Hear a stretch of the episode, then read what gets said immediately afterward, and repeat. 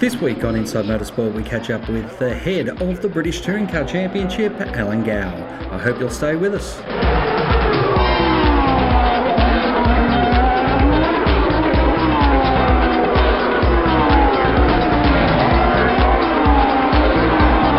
Alan Gow was in Australia last year when I had a chance to catch up with him, speak to him about the British Touring Car Championship and his views on world motorsport. I asked him about the BTC and how most touring car series around the world seem to be influenced by the manufacturers and their level of involvement. Every category does, you know, Formula One, world sports cars, you name it, we all do that.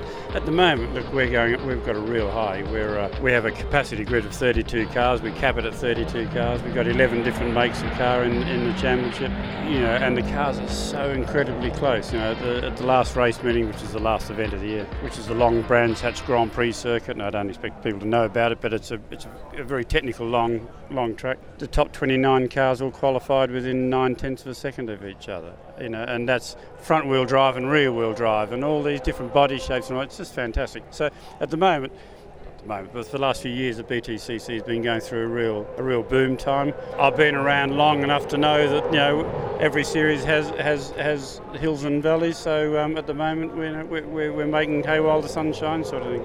How have you been able to ride through all those hills and troughs? The BTCC, like supercars, is the biggest thing in, in the nation, so you can ride through those things. We're, even when we're in our troughs, we're still way bigger than anything else on, in UK motorsport. So you just have to you just have to keep your eye on the you know you have to keep your eyes forward and just know what you want to get, do and just keep on heading towards there. You know, you, if you make short-term knee-jerk decisions because there's a bit of a lull in the market, you'll make the wrong decision. Stefan Rotelli said he he uh, learnt very quickly about you don't do anything with manufacturers. You run your series on yes. how you want to uh, run it.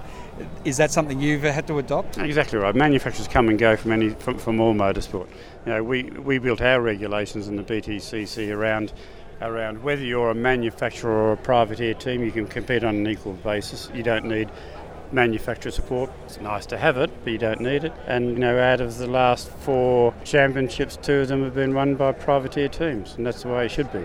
Manufacturers, as I said, come and go. It's if you build your championship around a manufacturer involvement, you're in for a fall.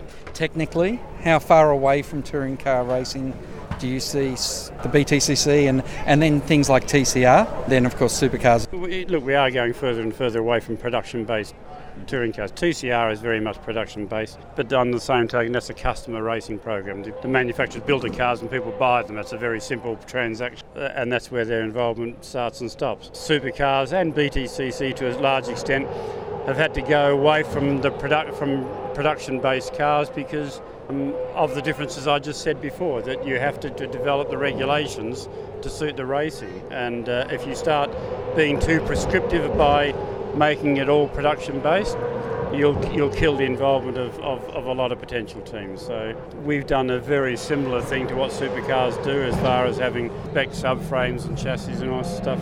And that's why we're doing so well, and that's why supercars are doing so well. What about motorsport in general? Where do you feel motorsport sits now in perhaps your passion and then the passion of people you're trying to excite about coming to races? I think that's one of the big challenges that motorsport has got in the future. You know, the car usage is changing. Kids nowadays are not getting their licenses as young as they used to, or they're not they're not as you know as, as emotionally involved with motoring as you and I probably did when we were kids. And so that's that's its real challenge is, is getting that audience in the future.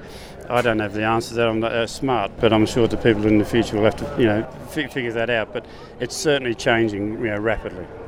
How have you changed the way you market the BTCC? And if so, what have been some of those incremental changes that you've made? we don't market within motorsport. So, so we don't market to the motorsport person. The people in people who love motorsport know, know the BT, in the UK know the BTCC. We don't have to preach to the converted. So, all of our PR and marketing is done away from motorsport. You'll never pick up Autosport magazine and see a, an advertisement or promotion for the BTCC, but you will out of daily newspapers and everything else. We that's what we look towards. That's what we've got to appeal towards. Partnerships with larger media organisations, are they are critical to the success? We've got a different model to have over here. We all of our stuff is on free to air, so it's on ITV, the major commercial network in, in the UK, and it's on from 11 in the morning till 6 at night. It's totally free to air on linear TV. So we don't do pay per view because I've got a totally different model to supercars. I don't rely on TV income, whereas supercars have to have that media income. So it's a totally different way of doing it. My simplistic attitude is I want eyeballs, and I can put it behind a paywall and get some money in, but I'm going to lose millions of viewers doing it. I don't have that. As I said, I don't have that that that that uh, business model. I'm not. I don't need that income from TV. So it's on free to air, and therefore I'll get millions of more viewers. The teams find it easy to get sponsors and everything else, so that's the way I do it. It's certainly been said in NASCAR and of supercars. NASCAR, there's 43 starters, but there's 44 teams out there trying to grab the sponsorship dollar. More recent times, they're saying now there's 27 teams in supercars, the mm. last one being the organising body. Mm. Is that a problem that you've had to negotiate around, or no? We don't. We don't compete with the teams on, on that. Um, we, we have, as a championship, we have two sponsors. We have the series sponsor and a, and a, and a hotel partnership. We don't go chasing sponsors. Um, we leave that to the teams. We never compete with teams against a sponsorship dollar. Um, so we, we, look, we, it's it's really difficult to compare the two series. It's culturally very different.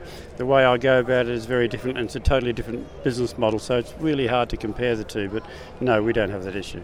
You've been very successful in all the enterprises you've done, and you've had sometimes. Uh, well, more often than not, you've been successful. Luckily. What have you uh, you learned that makes you a wiser person when it's starting a new venture or, or looking to uh, looking at growth? You know, funny enough, I was just having this conversation there. One thing I've learned is don't do something by committee. You know, um, the more opinions I get on things, the, the more the more things get get confused. You know, if, if you're satisfied in your own abilities, make decisions and do. And, and I sort of run it as a dictatorship, but everyone gets that. The teams are happy with that and and it's really funny. You know, it's probably the, the, opposite to here. I have a teams meeting once a year at the end of the year, and I constantly get told every time I ask the teams for an opinion, they keep on saying, "No, Alan, you tell us." You know, we, we would ra- we would rather you tell us how to do it than for us to try and get involved in making a decision that's beyond our areas of expertise. So, uh, you know, the, the only thing I would say is know your own mind and stick to it, and that's what I do a, yeah, a lot has been said about the tail wagging the dog in many sports, and that's something I guess you see often. and that's why I don't allow. My teams have confidence in what I do. They don't challenge my decisions. They understand that sometimes you make a right decision, sometimes you make a wrong decision, but you'll make the decision for the good of the sport rather than for their own. If, if, if the teams get involved in any decision making process on that sort of thing, they'll do it with their own team benefits in, in, in, mind. Yeah, and they know that I have only got the good of the championship in, at heart. So that's so they, they're confident the decision I'll make is done in the best interest of the championship, and I'll, and I'll leave it at that. With a capped at 32 entrants, is it a franchise model? Yeah, it's well, in as much as they don't they don't share revenue. Mm-hmm. Um, so there's a license. There's a t- what we call a TBL. Um, and they can sell and trade those licenses amongst themselves. So when a, when they, a team wants to exit the championship, they'll sell their car and their license to a team that wants to come in or expand or whatever. But so it's it's it's similar to your RECs as far as that's concerned, but there's no revenue sharing. Um, so, so as I said, it's a totally different business model. I don't get income from TV, so I, I don't share it share it with the teams. Um, so, so they've got an asset as far as a license, to compete, but it's not a revenue sharing model.